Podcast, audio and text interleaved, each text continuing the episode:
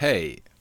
Nu kommer avsnitt 22 med Malin Edström som kommer till att spela med sitt kristallinstrument. Hon pratar vi om det först och sen kommer det ett avsnitt till efter med eh, kristallinstrumentet. Och vi har varit borta ett tag men vi har tagit en välbehövlig semester men vi kommer igång igen och ha det så bra. Vi hörs och ses. Hej!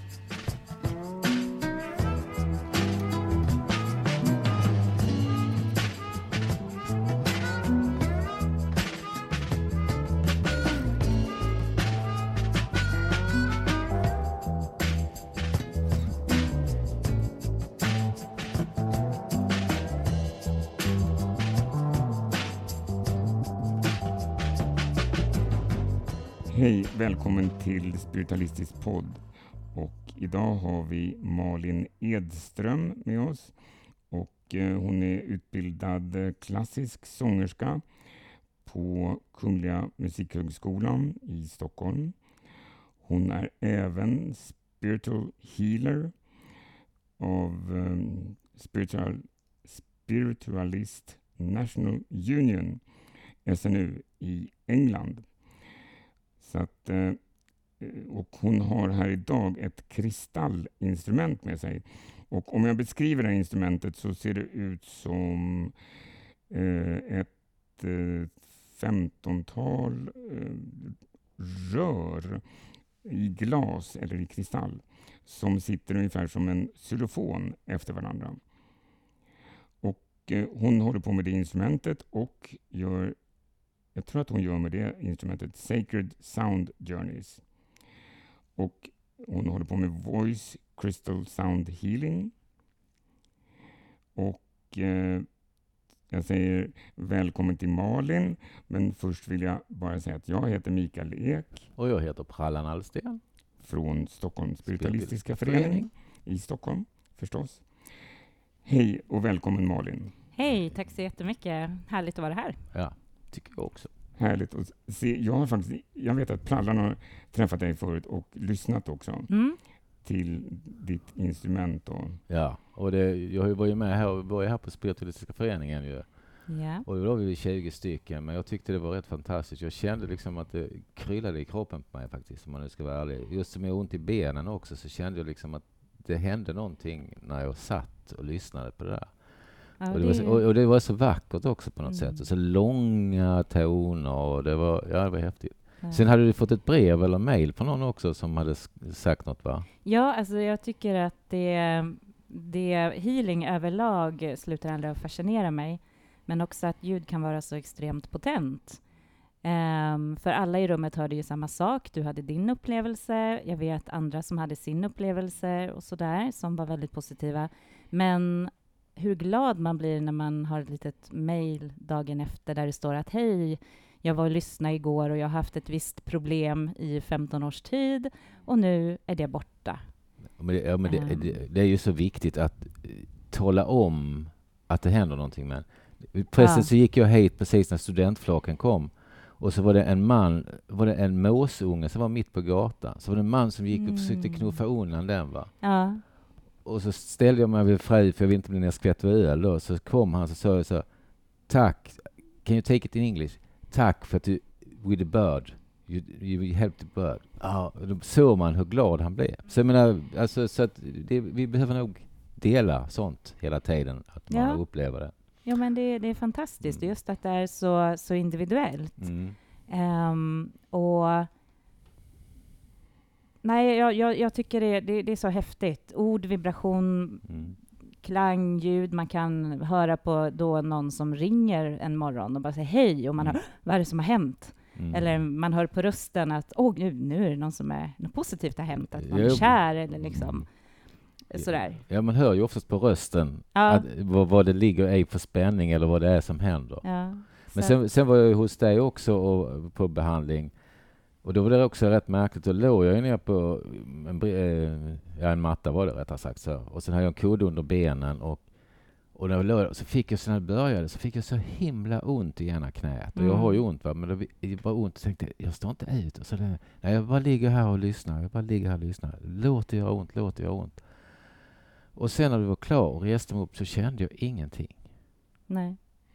Och det är rätt häftigt också. Mm. Det har ju kommit tillbaks, men som sagt healing är, alltså, men det var ändå underbart på något sätt. Ja. Men just att jag led under det där och, jag, och så njöt jag ändå av tonerna och så samtidigt så hade jag så himla ont. Men va? det är lite som när man går eh, hos en massör eller akupunktör och det här, den här söta smärtan när man kommer åt en triggerpunkt eller när någonting jobbar. Ehm, det är ju långt ifrån skönt, men på något sätt så vet man att det är välgörande. Eh, och efteråt så, så blir det bra. Och det är det som jag tror med ljud just, så, så, så existerar ju vibrationerna på alla lager. Eh, vibrationerna träffar vattnet som finns i vår kropp. Eh, varje cell har sin egen vibration. Det har ju man kommit fram till i, i frekvensmedicinen som kommer stora steg framåt. Varje organ har sin egen ton. Eh, och varje människa har sin egen ton. Träd kan man spela in ljuden av. Eh, allt levande, allt solit egentligen, och det vi tror är solit, är ju energi i rörelse. Så här har vi ju då både en intention, och vi vet via kvantfysiken att Ja, jag blir nörd på en gång, jag märker det. Jag kan ju inte Ja, prata, prata lätt om sådana här ämnen. Men, men observatören som påverkar materian, att eh, det händer någonting. Så att då har man ju en observatör, en önskan, en intention för läkande. Man har så kallade fysiska vibrationer Mm. som tänker, som vi hör och som vi upplever. Eh, och sen har vi ande med i den bilden, som kanske är på ett sätt den största observatören. Ehm, och så. Så att där, där har vi, det blir så påtagligt, man kommer inte undan ljud. Nej, Det finns det, ju... det finns ju överallt. Jag Ja. menar, det man går ut i skogen, då hör man det susa Ja, och träden. Alltså det, man hör en massa ljud i skogen till exempel, eller när man Mm. går. Eller man går närmare vattnet, man hör liksom eller så- hur de spelar ljud i butiken för att vi ska shoppa mer. Precis, det, men det, det påver- alltså, mu- musiken påverkar oss ju liksom. Så att jag menar, det, du vet man, man hör en låt som man hörde när man var ung och det hände något speciellt, då kommer ju minnena ju. Då kommer ju den där känslan. Så jag menar, ljud är ju jätteviktigt egentligen. För vi, vi, på, vi, alltså vi hör ju ljud hela tiden ju. Nej, men ljud, och, och jag tänkte på det, det där med ljud. Eh, när man kommer in till stan och här utanför, det var jättemycket trafik. Det var någon studentflak och det var någon annan bil som bara tutade hela tiden med studenter som hängde utanför och det var någon motorcykel som dundrade förbi så att allting skakade. Och, alltså det måste också vara en, eh, om man nu tänker på den andra sidan av ljud, så att säga, inte fåglar och sånt där, men att bo i stan och uppleva den typen av ljud hela tiden, det är ju det är ganska tufft det också. Ja, det, det blir ju en belastning på systemet, för det är hela tiden intryck eh, och vibrationer som kroppen får förhålla sig till. Och där tänker jag på alla som är överkänsliga. Eh, där är ju ljud en stor problematik. Eh, och på tal om ljud, alltså, jag vet inte om ni hör, men ibland när jag pratar så sjunger de här instrumenten redan nu. Um, så det tycker jag är häftigt också genom att, att um, våra talröster har också ett väldigt, väldigt brett spek- spektra um, av rörelser. Och jag vet att du pratade ju om att när vi tittade på mikrofonerna, varför din röst hörs starkt hela tiden när man spelar in.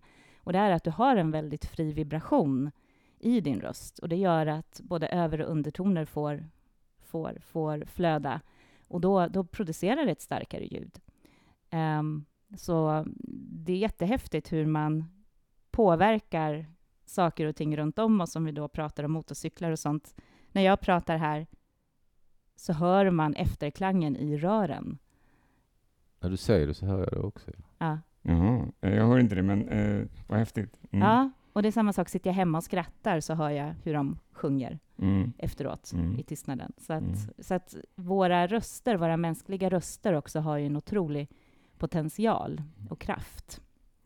Eh, Och också då, man kan ju säga att den kraften ger man ju kanske vidare ut till andra också, men, men också när man använder sin röst så påverkar en själv också naturligtvis.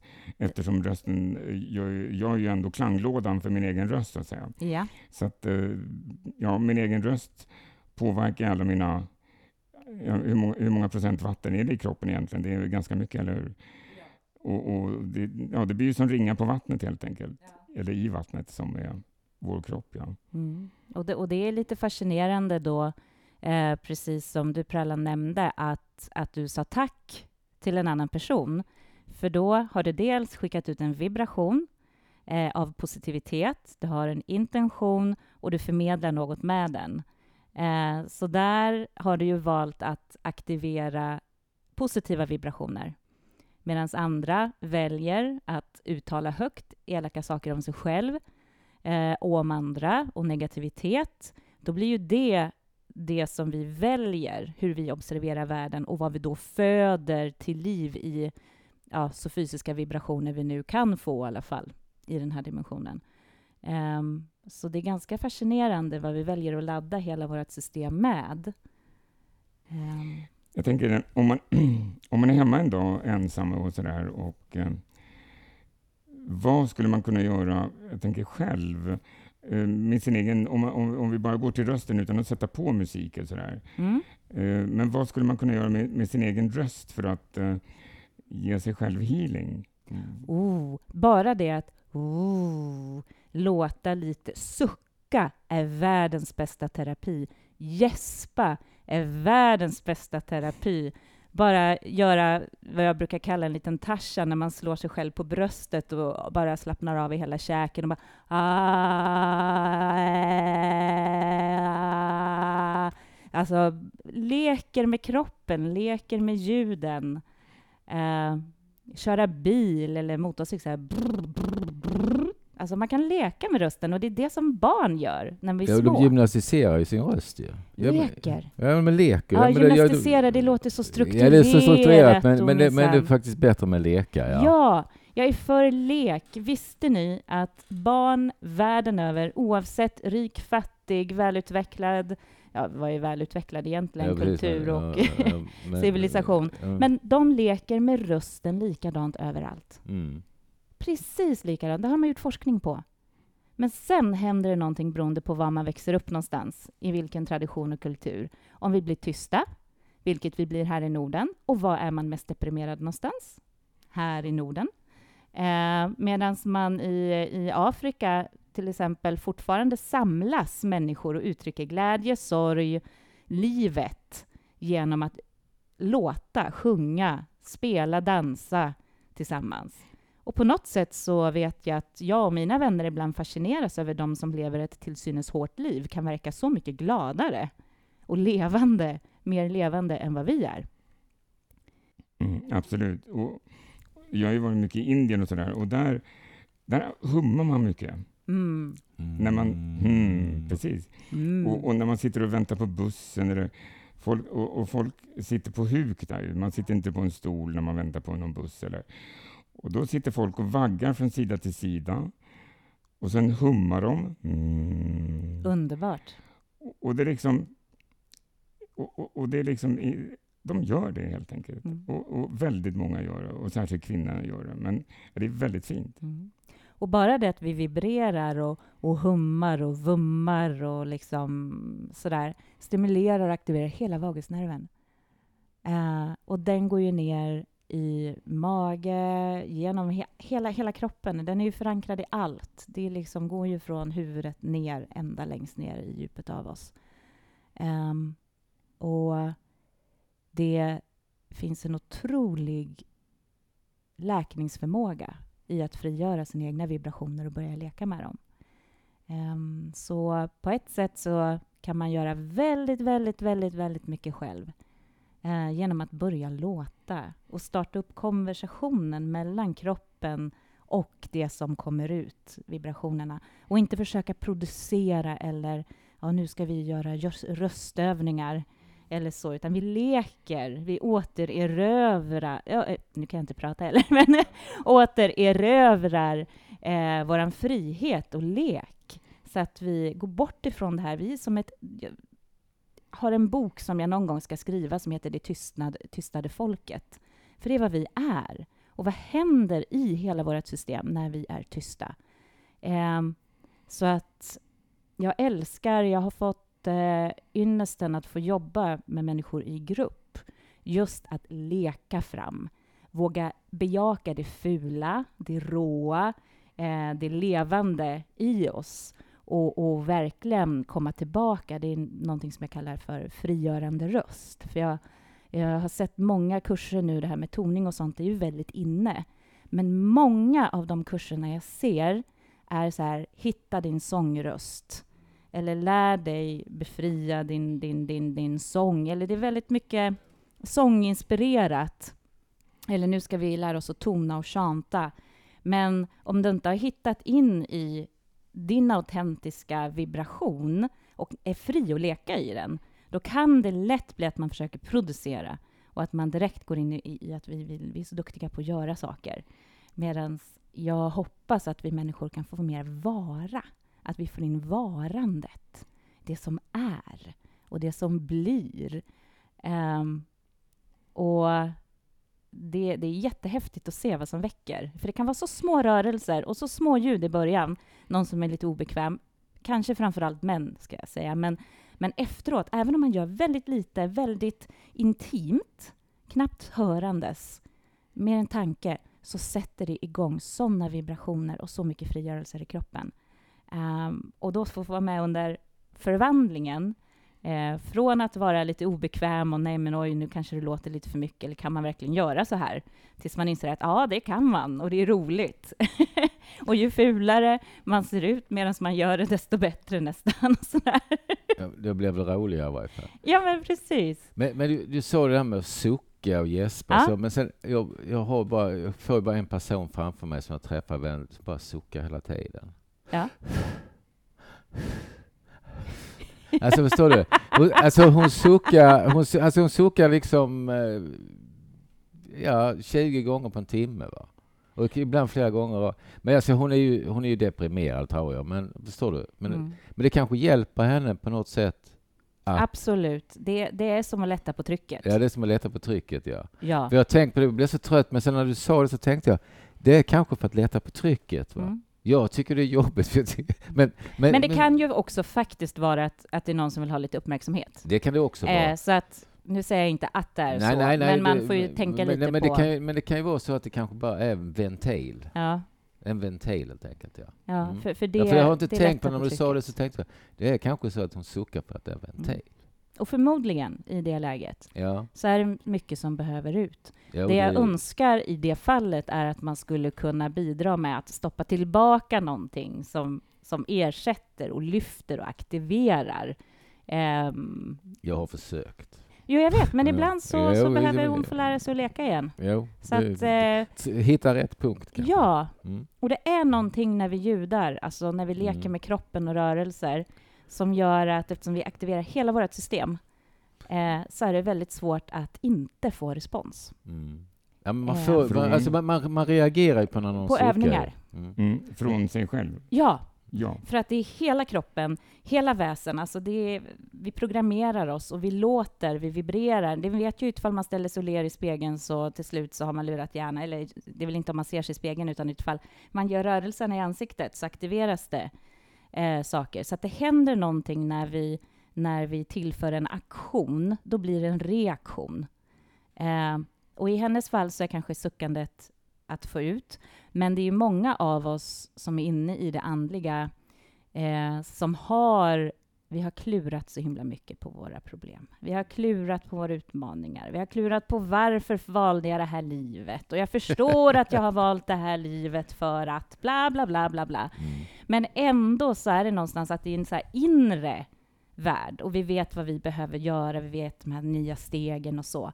Men att då från att veta att jo, men det är min tid nu, att faktiskt i ett rum flytta in i sin kropp vibration och när man säger ja så vibrerar det ett ja. Och när man säger nej, för det är många som i den här världen, andliga världen som behöver sätta gränser och tycker att ingen lyssnar på dem. Nej, men du har ju inte flyttat in, du är ju inte förankrad i det, dina vibrationer när du säger något. Så det är ju en otrolig skillnad när någon säger nej, tack. Eller utifall någon kommer och säger så här, nej, nej, nej, nej, jag skulle nog behöva det här, kanske, om det är okej. Så.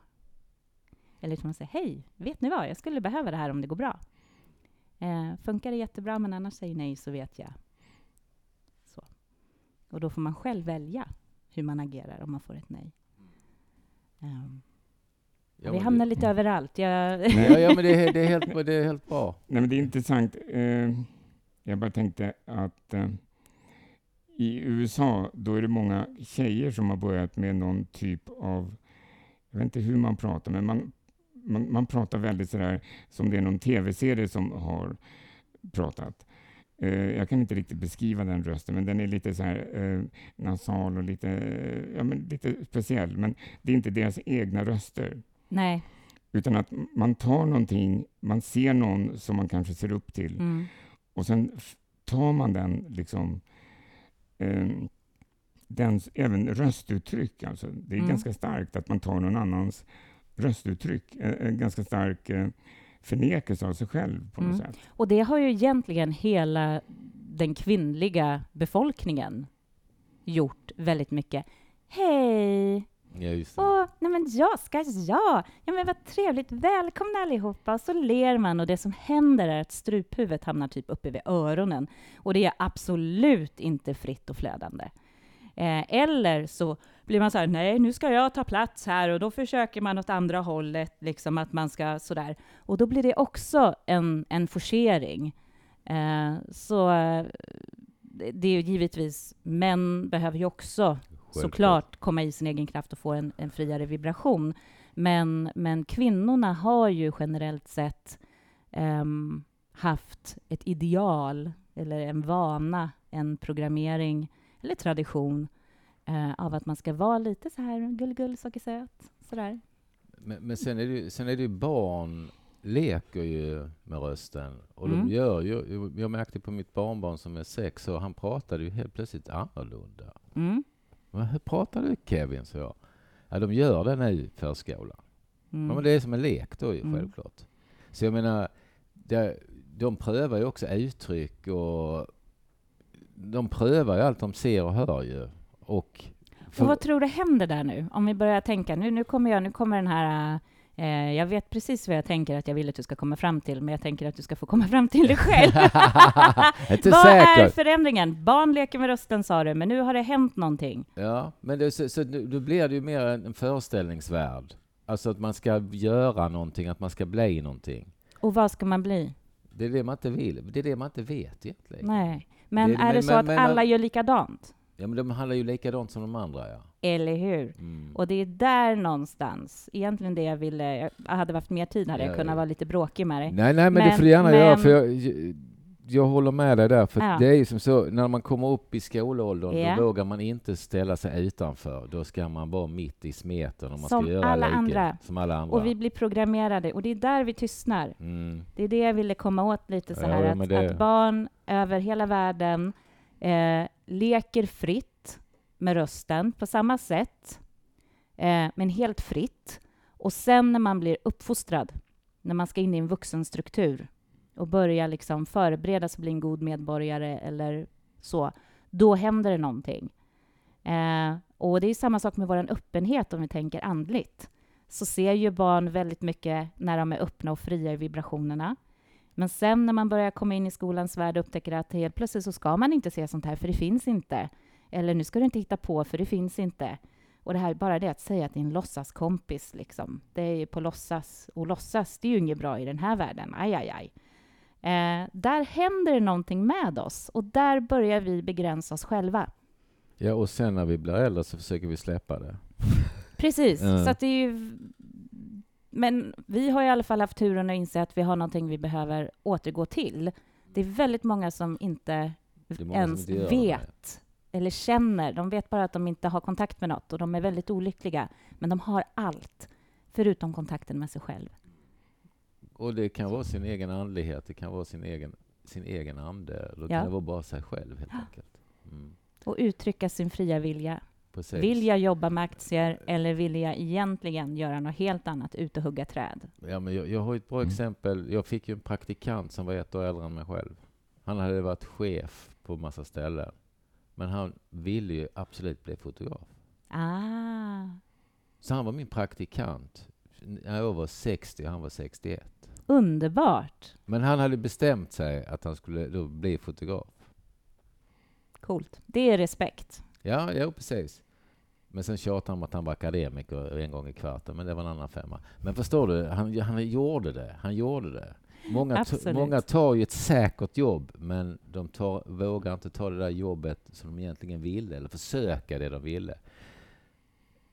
Exempelvis, jag sökte in till fotoskola och eh, min mamma sa, sen sökte jag i andra, eller tredje hand rörmontör, rörmokare alltså. Och så kom jag inte in, så tyckte jag, kan inte, nej, jag ska gå foto, ja, då gör jag någonting annat istället. Så jag körde. Men förstår du, det, Mm. alltså, då har man ju gått efter sin fria vilja. Och då har det ju också funkat. Mm. Ja, Jag, jag har ju också gjort många konstiga vändningar i livet. Ehm, jag började ju jobba och leda barnaktiviteter när jag var 14 i, i kyrkan som ungdomsledare. Jag är ju en sån här lite driven person av mig, så att när jag var 19 så ansvarade jag för hela sommarkollot och var arbetslagsledare då och, och ekonomiansvarig och allt sånt där. Och sen blev jag fritidsledare eh, och flyttade till Stockholm. Men rätt som det var så fick jag lov att säga upp mig och börja sjunga eh, och utforska det. För jag hade inte tid att göra... Jag tränade kampart, jag höll på med andlighet och jag hade musiken. Och det fanns ju inte tid till alla tre sakerna, så då fick jag lov att välja. Jag måste ha något av det som yrke. Ja, ja, men då testar jag sången och ser hur bra jag kan bli där. Och sen höll jag på med det i, i tio år. Eh, studerade i tio år. Eh, samtidigt som jag inte kunde släppa taget om kamparten och det andliga. Vad är kampart? Precis Eh, det är en budoform, eh, en japansk stridskonst som heter Bujinkan Budo Taijutsu. Och det var även där jag träffade eh, buddhistmunken som kom och hälsade på i våran dojo i Blackeberg. Ehm, Och det var så din... Men du, du sa att du var i kyrkan förut då. mm. Va- kom du i, var du i kyrkan på grund av andlighet eller? Nej, utan eh, pappa var, är präst. Okej, Eh, ja. så, så jag var väldigt uppvuxen. Mm, Ja, precis. Och det är sant vad de säger. Vissa mellanprästdöttrar, i alla fall den som heter Malin Edström, var ganska busig. Ehm, men jag tyckte om att leda eh, och inspirera och skapa, för då hade jag väldigt mycket skapande och musik också då såklart. Gitarr och... Jag har ju också hållit på med kampsport. Hej, vilken stil! Shotokan.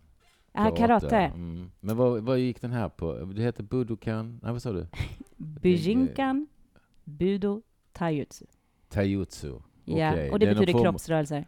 Det men, det är jujutsu, jijutsu. Nej, nej, nej, nej, nej, nej. Nej, Eller vi är kanske kusiner. Det här är väldigt känsliga ämnen, ska ni veta. vet, Så att eh, vi har svarta dräkter. Vi är...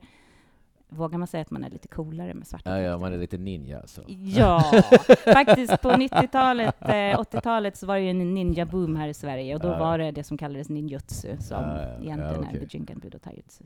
Ja, Okej, ja, men jag var Ehm, bara lite nyfiken vad det ja. var, så inte. Ja, mm. Yes, och då, då hade jag någon instinkt när jag träffade buddhistmunken då, för han kom ifrån en nurturing-orden, alltså en, en läkande orden i, i Japan, eh, Shingon-buddhismen.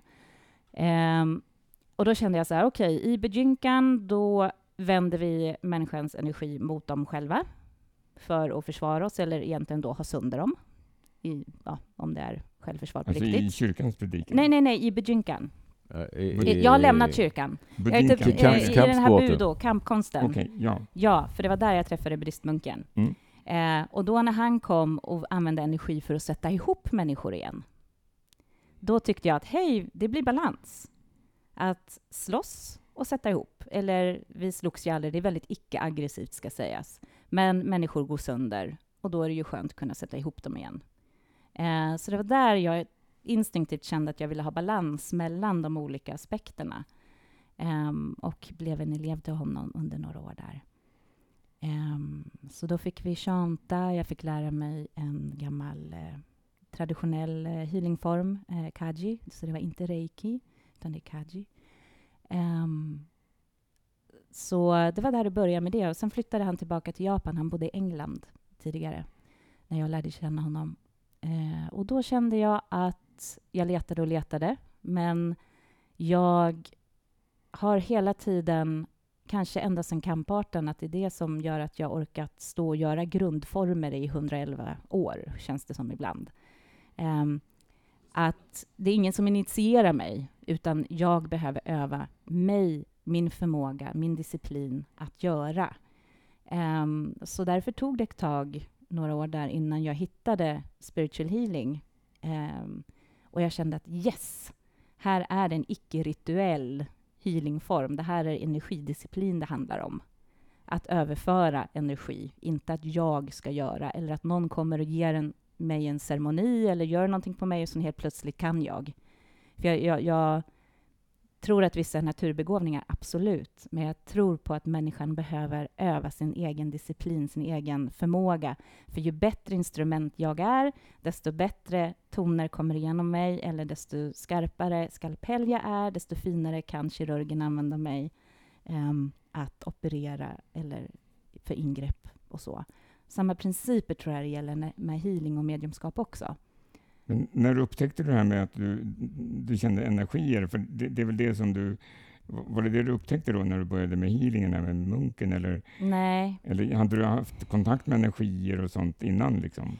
Med tanke på att... Andliga mina, energier ja, pratar om då. Jo, eh, det vad jag fick reda på för kanske en tio år sedan nu, det var att de händelser jag hade som väldigt liten, som treåring, eh, inte var fantasier, utan det berodde på att de höll på med andutdrivning i vardagsrummet där hemma. Eh, på, på början av 80-talet så, så var det en, en våg inom eh, kyrkan i Sverige att man skulle återerövra andligheten. Så det var väldigt mycket healing, det var väldigt mycket fenomen som kom ifrån England, där de för övrigt också har kristna spiritualister. Så att där och i den engelska kyrkan så har man mycket mer andlighet i form av handpåläggning, healing, andutdrivning, alltså olika förklaringsmodeller för energi. Um, Lite mer som Svenska frikyrkan, eller? På sätt och vis, fast... Ja, eh, jag är väldigt dåligt insatt, men jag kan tänka mig det. Eh, lite mer kanske som frikyrkan, fast ändå inte, just för att jag tror inte så många frikyrkor i Sverige egentligen sysslar med andutdrivning och sånt. Eller så gör de det fortfarande. Ja, gör de det? Jag vet inte, men de har ju de har också... Ja, jag vet inte, men en del har väl gjort det. Men jag tror det var ungefär vid samma tid. Ja, för det här var Svenska kyrkan, ja, där, men, där det fanns en, en motrörelse liksom, mot men sen, att... Men sen, mm, är det ju väldigt, ja. sen är det väldigt mot allt andligt, i, alltså spirituellt i kyrkan. De är ju inte så... Eh, jag menar, statskyrkan säger, förnekar ju allt det här med healing och uh, ande, ja, seanser och sånt där. Men min svärmor var ju också präst, med henne kunde man ju prata med det Men samtidigt, jag har ju en, en annan släkting som är präst ju. Hon, uh, ja, men hon är också inne i det, men hon vill ju inte tala om det. Nej. Nej. Men jag kan ju säga det att vill man ha, ha bönesvar, så att säga, då ska man ju höra av sig till min mamma. Hon är jättekraftfull i sina böner. Mm. Eh, och hon har också profetia, som de kallar det för, Deborah-gåvan. Eh, så så att hon, hon vet väldigt mycket, väldigt psychic och eh, så. Men hon har en helt annan förklaringsmodell till det. Mm. Eh, men jag är inte den som är den. Jag diskriminerar ingen. Behöver jag hjälp så, så, så ser jag till att få hjälp. Ehm, men det har varit en längre resa för henne att, att acceptera att min uttrycksform för det här ser annorlunda ut. Så hon är, hon är lite högkyrklig då, om man ska oh ja. definiera det då? Ja. Okej. Okay. Oh ja. Mm, men ändå så har hon gåvan, så att säga? Ja, ja, mm. absolut. Och för henne så har det varit jobbigt, för hon eh, har inte... Alltså kyrkan och kraftfulla kvinnor har ju inte alltid gått hand i hand. Eh, speciellt inte när man har mer andlig eh, kraft i sig. Eh, så, så har hon varit ett hot för väldigt många. Det här är min egna tolkning, ska sägas, eh, det jag har sett. Um, och det har varit utmanande för henne att hitta en plats där hon får faktiskt um, utöva sin kraft och, och bli uppskattad för att ha så mycket andlig kraft. Men det är ju, det, jag menar, kyrkan har ju varit, jag menar kvinnoprästmotståndare finns väl fortfarande kvar i kyrkan? Va? Och det roliga är att hon är en av dem. Mhm. För att hon tycker att, eh, hon sa det någon gång, ja men kvinnor har en annan uppgift i kyrkan. Och då menar inte hon koka kaffe, Nej, utan det då menar hon mer kanske den här, att det finns en anledning att det hette Deborah-gåvan. Alltså att Mm, jo, jo. eh, profetia, eh, alltså jag, jag kan inte hennes verklighet, men, men hon insåg att, att det fanns någonting, någonting annat. Eh, för enligt henne, om man tittar då på Bibeln, som jag tycker är full av mediala fenomen, eh, så, så vem visade sig Jesus för när han kom tillbaka först? Det var ju kvinnan som skulle föra ordet vidare eh, och var öppensinnad och kunde ta emot det. Ehm, och där var det väl, jag vet inte, misstrodde männen henne, dem, först? Det skulle ju inte förvåna mig. Vilka då? Vem? I Bibeln. Vem misstrodde vem? eh, kunde, kunde lärjungarna, trodde de på de här två Mariorna som kom? När de sa att Jesus var Nej, uppstånden? det gjorde de nog inte. Alltså jag minns inte exakt, men jag tror Jag att de tvivlade känslan. på dem, att det, det där stämmer. Men bara det att alla män, alla lärjungar var ju män, men det var ju inte så egentligen. Nej, det är också men det passade redigerat. inte heller eh, för historien då. Nej. Så, att, så att det är ju väldigt mycket makt och vilka som vill ha vissa vinklingar och sånt. Och det ser man ju på media och sånt idag också. Hur ska vi kunna veta vad som är sant i världen? Det finns inga garantier för information vi, vi får presenterad som sanning. För det är så mycket vinklingar och det har det ju varit Ja, hela det är ju tiden. svårt. Man får ju någonting och ibland får man ju en andlig upplevelse eller, en, eller en, ett vetande till sig och eh, då är ju det det som är sant. Men sen är ju också, även inom det, om jag får någonting, då är det fortfarande en tolkning av mig och med, från den kultur och därifrån jag kommer. Och idag tolkar jag ju saker helt annorlunda mot när jag var 25 och fick en andlig upplevelse.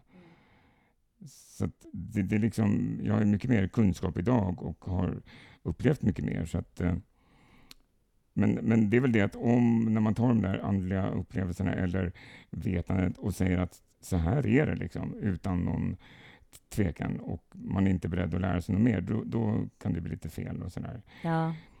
Eh, Man är ju alltid väldigt jobbig när man har fått sådana där, för man håller på och predikar. eh, Eller predikar, men man, ja, du vet. ja, men Man- människor älskar ju också när någon kommer och säger att de har lösningen på alla dina problem. Jo, Eh, så att eh, det är ju som att det fyller två olika mänskliga behov. Dels det här att säga att ja, men nu har jag lösningen på allt, för vi människor är ju experter på det där. Och du har ont i foten. Ja, men du, när jag hade ont i foten, då gjorde jag så Ja, här. precis. Och det är av välvilja. Men det, det är inte alltid det som behövs. Eh, samtidigt som människor verkligen söker sig till dem som säger ja, men gör som jag så blir du frisk. mm. Eh, jo. eller följ mig så, så jo, jag har provat flera gånger. Det Ja. också. Och det är ju bra eh, en period. Mm. Och sen kanske man lär sig mer än läraren eller så bara upptäcker man att eh, det är flera saker som är sanna också, har jag upplevt. Mm. Ja, och jag tror verkligen, speciellt i början av sin utveckling, att man hittar någonstans, och det vet jag även ifrån sången, eh, som, som eh, min första sångpedagog sa, att ja, men om du trivs med mig, stanna i två år och gör som jag säger i två år, så att du hittar en bas så länge det känns bra för dig. Eh, och sen kan du gå ut och titta runt och plocka russin ur kakan. Och jag tror verkligen det, för att då när man får en bas att stå på av något slag och sen tar man med sig de delar som verkligen är bra. Ehm, Jo, risken idag är att man gör bara allting för att det finns allting. Och, eh, men det är bra att köra någonting ganska länge. Så jag har haft en lärare i åtta år och en annan lärare i eh, åtta år också faktiskt. ja. Och, eh, ja, och sen är inte det, vissa har ju haft en samma lärare i, i många, många fler år, men, men eh, jag känner att eh, jag har ändå gjort det till vägs ände för mig. Men man vet ju aldrig var vägs ände ligger någonstans. Det är liksom, och den både förflyttas ju både fram och tillbaka hela tiden också, från det vad, vad man upplever och sådär. Mm. Och det är det jag tycker är så underbart om man eh, tänker på just hur både livet och universum, ingenting är ju statiskt. Allting är ju rörelse hela tiden. Um, och just hur ens eget universum, buddhistmunken brukar alltid säga att eh, du är center i ditt eget universum. Och det är man ju, men man, även i, i vårt fysiska universum så finns det multipla universum samtidigt. Och vi här i det här rummet är ju tre universum eh, som hela tiden, tack vare att vi interagerar med varandra, förändras. För information går emellan oss, vibrationer går emellan oss och det påverkar oss. Um, så det är ett konstant flöde. Och det är där jag tror att livet blir så otroligt jobbigt när man kämpar emot flödet istället för att dansa med i flödet och bara ha en lång riktning. Ja, men jag ska ditåt. Men liksom det är ungefär som man ska över ett dansgolv. Eh, försöker man gå rakt över dansgolvet och det är fullt med folk, då går det inte. Men om man dansar med lite i rytmen och bara gungar med och liksom ser, okej, okay, det har varit en lycka här, ja men då går vi hitåt. Ja, så jag vet att jag ska över till andra sidan. Liksom. Men hur man kör igenom, eller hur man tar sig igenom, det, det, det... Men det är också viktigt att, att inte se de andra genom sina egna tankar, utan att verkligen släppa in varandra i, i, i det vi har att säga och energier. Och, eh, för att ofta så bara har vi den här inre kommentaren som hela tiden kommenterar och bara relaterar till det vi redan vet. Och, och då lär vi oss inte så mycket, utan det är bara det att vi har liksom upplevt den här inre kommentaren och, och efteråt så har det inte hänt så mycket i ett möte. Men om vi bara liksom vågar vara med varandra och släppa in varandras energier och tankar, och då kan vi faktiskt förändra oss. Det är det som... Jag menar, och, och, våra tankar är ju som ett lager utanpå vårt medvetande. Så, som medvetandet finns ju längre in. Och om vi vågar vara med medvetandet samtidigt som vi är med någon annans medvetande, då, då händer det ju helt andra saker än om det är bara tankar som bollas fram och tillbaka. Tankar är ju liksom... Egentligen ingenting. Nej, men precis. Det är bara nästan ingenting och de flesta är inte våra egna. Och, mm. och vi har plockat ihop dem från olika åsikter och eh, det betyder det och det och eh, ja, vi sätter liksom... Men där, där brukar jag klura lite på. Jag lurar en del i livet. Jag har dessvärre inga svar som jag kan sälja på burk till alla som vill ha svar på livet. Men just det där, vilken är observatören? För att om man utgår från sin mentala kapacitet, sina tankar liksom som människa, det för mig är egentligen vårt lägre jag som, som bara processar det vi har här, så att säga. Men vårt högre jag, vår högsta intelligens, är det själsliga hjärnan, så att säga. Um, och där brukar jag, om man flyttar sitt medvetande, så att säga, eller flyttar fokuset och låter det andliga medvetandet vara det som är framåt. Och det är det som blir, i alla fall upplever jag, när vi sitter här i den här bubblan som skapas av inspiration, flöde, energi som utbytes. Det är ju egentligen inte våra fysiska hjärnor som pratar i första rummet, utan observatören och den som klurar och förnular, det är ju liksom vår andliga, vårt högre jag.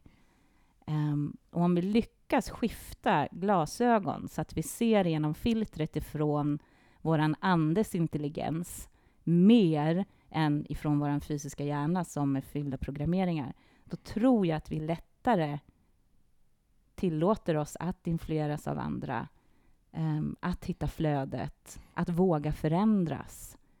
Um, mm. Och mötas. Och mötas, mm. framför allt det. Mm. Absolut. Men, men som observatör mm. så tänkte jag precis så här.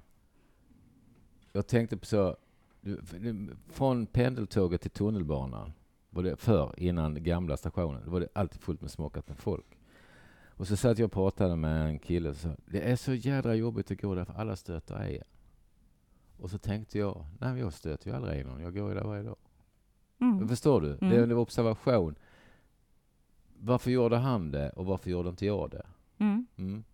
Det är väl bara att jag såg människor. Jag vågade gå emellan dem. Jag, vågade, mm. jag gick inte rakt på. Du var i kontakt med flödet? Jag var i kontakt med flödet helt enkelt. Men det var inte han. Och jag vet hur han var också. Det var ingen rolig typ, men jag behöver inte ta upp. Men förstår du? Alltså, han gick ju då liksom. Och flyttade inte för sig fem öre. Alltså då gick han ju i folk ju. Men han ja. förstod inte det.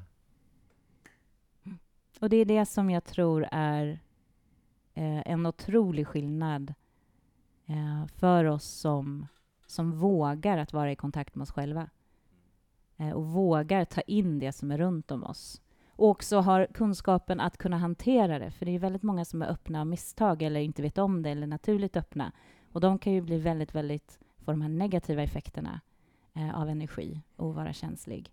Men när man vet vem man är, när man är solid i sig själv på det sättet och förankrad, då kan man ju befinna sig överallt eh, utan att bli direkt påverkad eh, av energier, utan man är i flödet.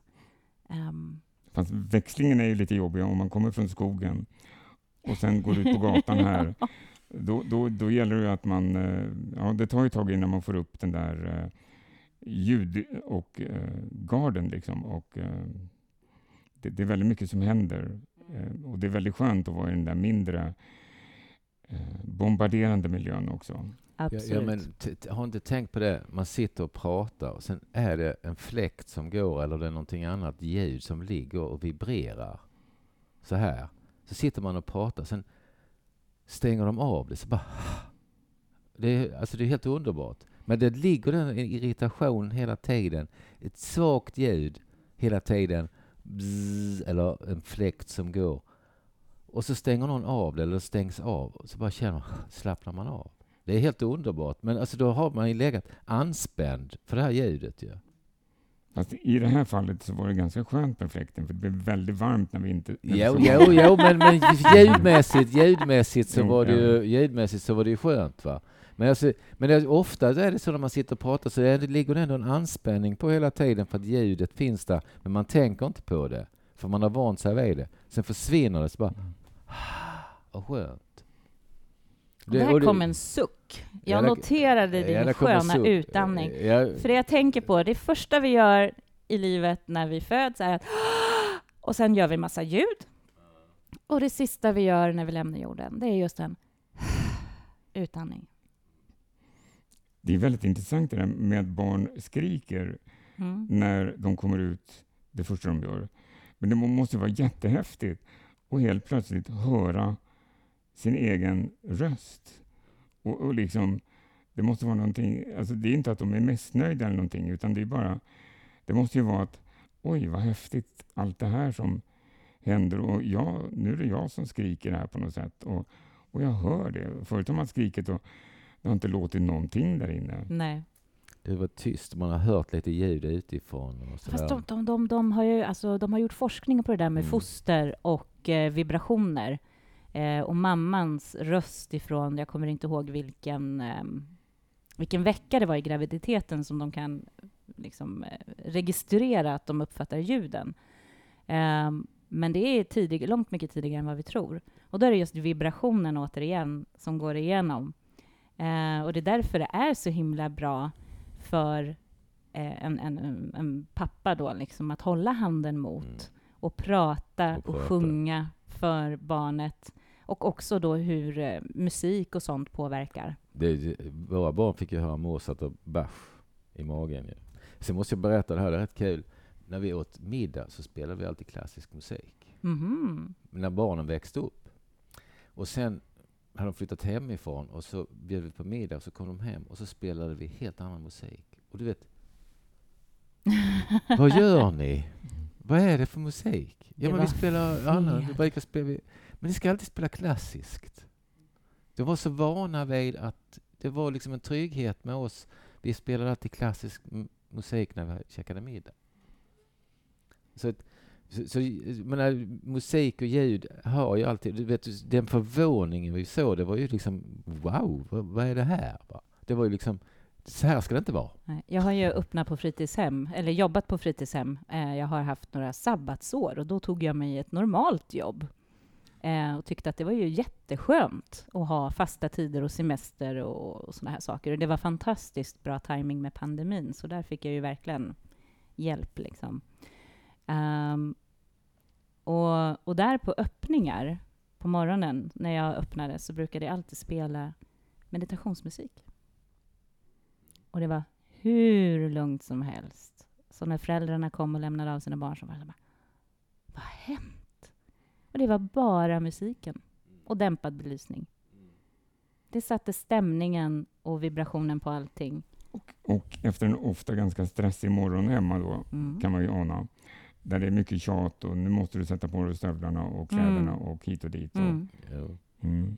Så det är, det är en otrolig man, man, man, kan ju påverka situationer väldigt mycket med just ljud och stämning. Mm. Men, så ljud är ju väldigt betydelsefullt i stämning. Alltså, mm.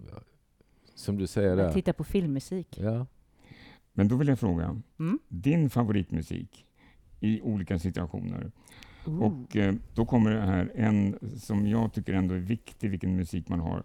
Och det är i bilen. Vilken musik gillar du att ha i bilen? Eh, det är tradition när jag ska åka och jobba medialt eller något sånt. Då kör jag en spellista med Marvin Gaye. Eh, tror jag att det är. Ja, jag är dålig på namn ska sägas, men det är Soul, um, Soul Train höll jag på att säga. Och du sjunger med? Eh, Motown menar jag. Mm, Motown, eh, självklart. Mm. Självklart. Det är liksom, det är min ladda upp inför medium. Eh, förberedelser hemma är ofta, om jag ska till exempel göra lite mer passiva mediumskapsformer, då är det gregoriansk musik. Eh, har jag... Säga something gregoriansk? Eh, eh munkar som sjunger. Mm. Eh, en speciell skiva som jag mm. alltid spelar. Mm. Eh, ska jag komma på lite stämning, då blir det Bob Marley eller något reggae sådär. Mm. Eh, Städning? då kan det bli ofta reggae, måste jag säga. För det är så här, no worries. Det är liksom, solen skiner fast jag går här och dammsuger, fast egentligen så är jag på en strand någonstans och dricker ananasjuice. Det är liksom, städningen är ju bara en illusion. Så. Och mediterar du med musik ibland också? Eh, sällan. Om jag inte gör musiken medan jag mediterar, det vill säga att jag tonar eh, själv. Eller om det är healing då, har du musik då? Um, ja, det har jag. Oftast ut av en praktisk anledning. Dels för att det är en ljudmatta, så att det är ja, ljud utifrån inte blir lika tydliga. Men också för att jag har en specifik låt som jag vet hur lång den är. Så att när den kommer till en viss punkt, då vet jag okej, okay, nu är det ungefär då är det dags att börja avrunda lite och sådär. Um, så att, uh, men det är ju inte avgörande för healingen. Jag har gjort healing på väldigt många udda ställen där det inte borde ha funkat och det har fungerat väldigt bra. Jag brukar ha när jag uh, skickar distanshealing, då brukar mm. jag ha mm. musik. Mm. Uh, Varför då? Väldigt svagt. Uh, det är också för att stänga ut, och jag har alltid stänga, stänga ut andra ljud, och att jag har alltid samma musik så jag behöver inte tänka på den. Och att jag kommer då in väldigt snabbt i eh, den här healing-modet. Liksom, mm, så du använder det som en del av programmeringen för att du ska vara på rätt ställe? Mm, det kan man säga. Mm. Så Men, då blir det ett verktyg för dig i din, ditt utövande? Mm, jo, precis. Uh, och, men då, då, sitter jag själv och ger distanshealing. Då. Uh, så då har jag några saker som jag brukar använda. Och det, ja, som jag, ja, jag, jag gillar att... Det, det, är väldigt så här, återkommande eh, musik som rullar på liksom väldigt försiktigt. Mm. Ja, men det är härligt när man hittar sina sätt. Och för sömn då? Om, om man nu säger sömn, vad, vad skulle du rekommendera då? Tystnad. Ja, men precis. det jag har gjort faktiskt sista... Jag har haft en, en uh, lite utmanande granne. Uh, men då började jag lyssna på talbok. Mm. Så det var istället som att någon läste en saga för mig. Uh, det var väldigt effektivt. Då somnade jag gott. Jag brukar läsa böcker bara. Du vet, jag, det, en bok höll jag på med i flera år. Jag kom inte mer än ett kapitel, tror jag. Jag vet inte om det är ett bra betyg för boken eller nej, inte. Nej, men det vet jag hann ju inte. Jag hade ju bara läsa två sidor och så somnade jag med boken. Och sen så, var jag tvungen att börja läsa om den igen, ju, det som jag läst. Jag kommer inte ihåg vad jag hade läst. Ju. Så jag kom ju aldrig så långt i boken. Men det var bra, det var bra, bra sömntricks. Mm. Mm. Jag, jag, hade under flera år en, en och samma, eh, Jeffrey Orima, det var Land of Ankai, eller det, det var något så här som jag hade på repeat i två timmar. Och, och, och, ja. Eh, jag bodde med en kompis, han, han kan den där låten. Eh, så när det liksom började komma så här små, små taggar och sånt i din säng sen, då vet du när han börjar reagera mm. mot den där. Någon som häller vatten på en mitt i mm. natten. Och så. Ja, men det, det, är väl alltid intressant att dela med lägenheter eller så med folk, för att det, det, det, finns ju alltid små egenheter man har, eller de har, som man upptäcker och som, ja. Mm. Så man måste ju tvungen att acceptera. Jag, jag kan bara berätta så här rolig grej. Jag och en kompis delade lägenhet i Kristianstad. Per, han hade, han hade ju inga persienner i sitt rum. Och så kom ju solen sådär tidigt på morgonen vid femtiden och lös rakt in på hans säng. Så han hängde upp, det var en gardinstång, så han hängde upp en filt. Sen bodde min mamma, som gick förbi, så var jag hemma och sa, vad har Per i sitt fönster? Ja, inte vet jag, vad är det då? Ja, men det, vad är det han här har i fönstret? Ja, det är väl en filt. Ja, men det kan han väl inte ha? Det kan han väl ha? Varför skulle han ha det? Ja, men det, det är för att solen lyser på honom, han kan inte sova. Då kan han väl ha en filt? Nej, det kan han inte. Nej. men för man skulle ha gardiner, man kan inte hänga en rutig filt i fönstret. Det är ju hemskt. Ja, det går ju inte. Det går ju inte. Fast men, uppenbarligen gick det ju. Det gick ju. Så det var det. Mm. Men, men det så, så kan det inte vara. Mm. Men det är oftast då man låser in sig i massa fack också. Och det är där jag tror också just när det gäller sömn, att vi kan bli väldigt stressade över hur vi tror att sömn behöver vara. Precis. Eh, och får man inte en optimal sömn, det vill säga att man inte kommer ihåg att man har vaknat, eh, så är man körd. Men i själva verket så, så har ju sömnforskarna börjat prata om att vi faktiskt alla vaknar under natten. Det är bara det att vi somnar om så fort så vi inte hinner registrera att vi har vaknat. Um, så att stressen över vår sömn, eller stressen över oj, nu måste jag ha någonting för att kunna somna, är ju värre än ifall det tar en halvtimme till att somna vad jag har förstått. Jag, jag, jag delade rum med två av mina bröder många år sedan då också. Jag hade ju legat och tyckte de snarkade. Jag kunde inte sova. Jag har inte sovit på hela natten. Så såg jag det på morgonen. För fan, jag har bara snarkat hela natten. Jag har inte kunnat sova. Du har visst sovit. Vadå? Du har också snarkat. så, så man tycker, men man är ändå, man är ändå somnat flera gånger. Va? Men man tycker ändå att man varit vaken hela mm. Men Faktiskt. ska vi prova filmfrågan då? Vi kan prova filmfrågan. Har du någon bra film? En bra film? Alltså. nej, men jag tänker snarare att jag skulle vilja... Det kan vara en serie också. Ja, nej, men jag skulle inte kanske just säga en, för att jag är väldigt dålig på namn. Men mitt tips är att spana in koreansk film och tv-serier. Eh, och det kan vara så banala ting som att man kämpar genom livet för att få varandra, själar som är ämnade att föd, äh, mötas i livet av olika slag, olika utmaningar. Så får de varandra och man tänker nu är det ett lyckligt slut. Men i Korea minsann, då kan den andra helt plötsligt bara dö. Och det lyckliga slutet är att den som är kvar väntar tills nästa inkarnation på den här personen. Um, och just det här tankesättet, mycket mer att de har ett levande filosofiskt, andligt tankesätt.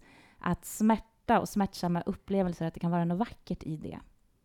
Um, och också hur de är i kontakt med sina myter eh, och energier och, och filosofiska eh, tankesätt. Det är, alltså jag hulkat och hulkat när de har kämpat mot eh, gudar och öden och så får de varandra. Och så mm. trodde jag att de hade fått varandra och så nej. Så nästan ibland alltså, då har jag googlat slutet. För när det har verkat för bra, då har jag liksom, jag måste mentalt förbereda mig på att det här är inte västerländskt. Det här är liksom, det är någonting annat som visar sig i historien. Ja, ja. Men alltså det är så vackert, det är så poetiskt, det är så själsligt. Men, men jag, alltså jag har ju sett koreanska filmer, och, men jag, jag brukar säga det, vi är ju så matade med amerikanska filmer och vi ser de här förbannade Beck-filmerna Mm. på Sverige.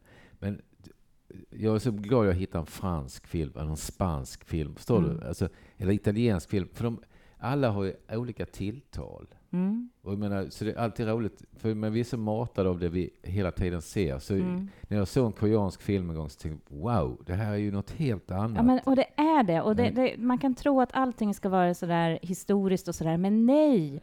Utan jag har liksom... Jag har sett... Eh, de har mycket, mycket serier med, med medium som ser spöken eller ser andar. Eh, beskyddare, gudomligheter, alltså eh, naturväsen. Eh, de här eh, nine-tailed foxes. Alltså energier och hur ljus och mörker eh, kämpar inom oss alla och vad som händer om man väljer det ljusa eller väljer det mörka. Ehm, och också just hur hanterar man eh, svårigheter. Jag tycker det är en väldigt, ja, men, väldigt Och då har jag en film här som faktiskt handlar lite om hur man kan hantera svårigheter. Vilken tur att du räddar mig när jag inte kan ge ett tips. Och eh, det är en film på Netflix. Eh, och det är faktiskt en film bara. Eh, Louis Capaldi. Och det är ingen som har hört talas om honom, men han är faktiskt en rockstjärna. Oh. Och eh, Louis Capaldi, How I'm feeling now, heter filmen.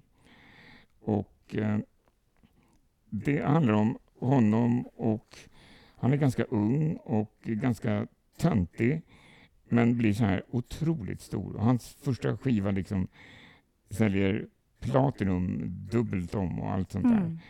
Och eh, han har ja, något syndrom som gör att han skakar jättemycket och han har liksom depression och stress. Och, men man får följa honom liksom i den här utvecklingen då.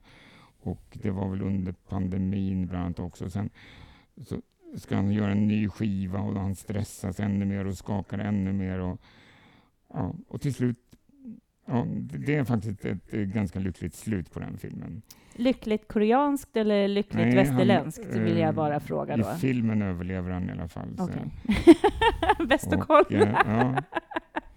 Så att, ja, men det jag tror jag Ja. är ganska, men det är en väldigt härlig eh, Mm.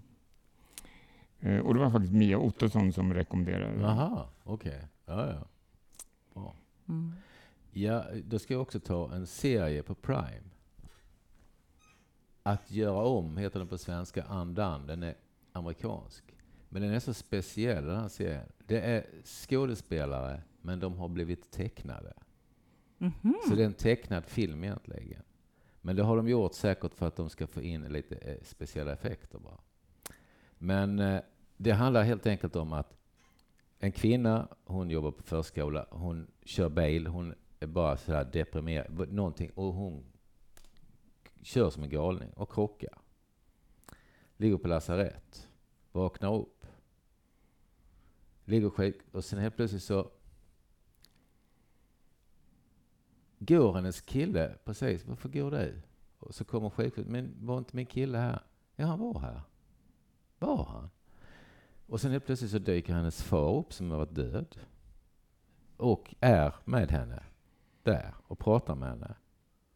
Och sen är det här alltså två säsonger.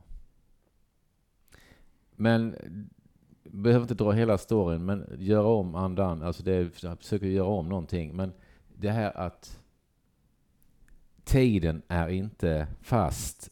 Tiden är... Helt plötsligt så är pappa där. Helt plötsligt så har hon missat sin kille fast han har varit där. Men han kommer, sen har hon ändå ett skeende där han är där. Så hon Mm. minns det helt plötsligt. Förstår du? Så att den, den är väldigt... Den är ju... Vad ska man säga? Det är olika dimensioner på något sätt i den va. Men den är väldigt bra. Och sen är hennes syster som ska gifta sig Och hon tycker inte riktigt om det där. Men strunt samma, det, är liksom, det händer en massa roliga grejer också på vägen. Det är väldigt speciell. Den är väldigt speciell. Och en filmklippare som tipsade den till mig. Så att, Ah. mm. Mm. Ja.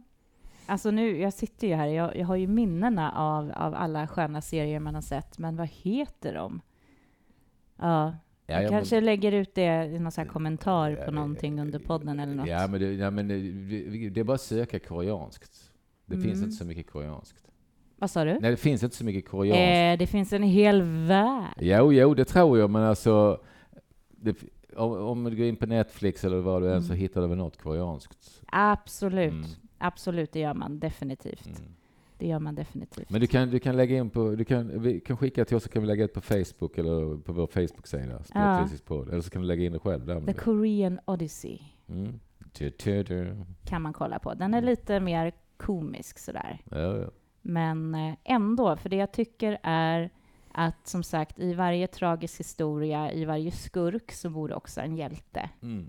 Och vad som händer, just hur, hur eh, kampen mellan, inom sig själv. Okej, väljer jag att offra mitt eget bästa för att jag nu älskar och behöver beskydda en annan människa? Eller väljer jag det egoistiska? Den, det temat går igenom i The Korean Odyssey. Mm. Ja, men det låter bra. Jag tror att den finns på Netflix. Mm. Kolla upp Om vi nu får göra reklam för sådana saker. Här. Ja, självklart. Det får man. Det är inte SVT. Eller hur? Då ska vi säga att det finns också en annan kanal man kan titta på, en Netflix. Eh, Det så säger man på SVT. Ja, Eh, Men tack så jättemycket, Malin. Tack själv. tack.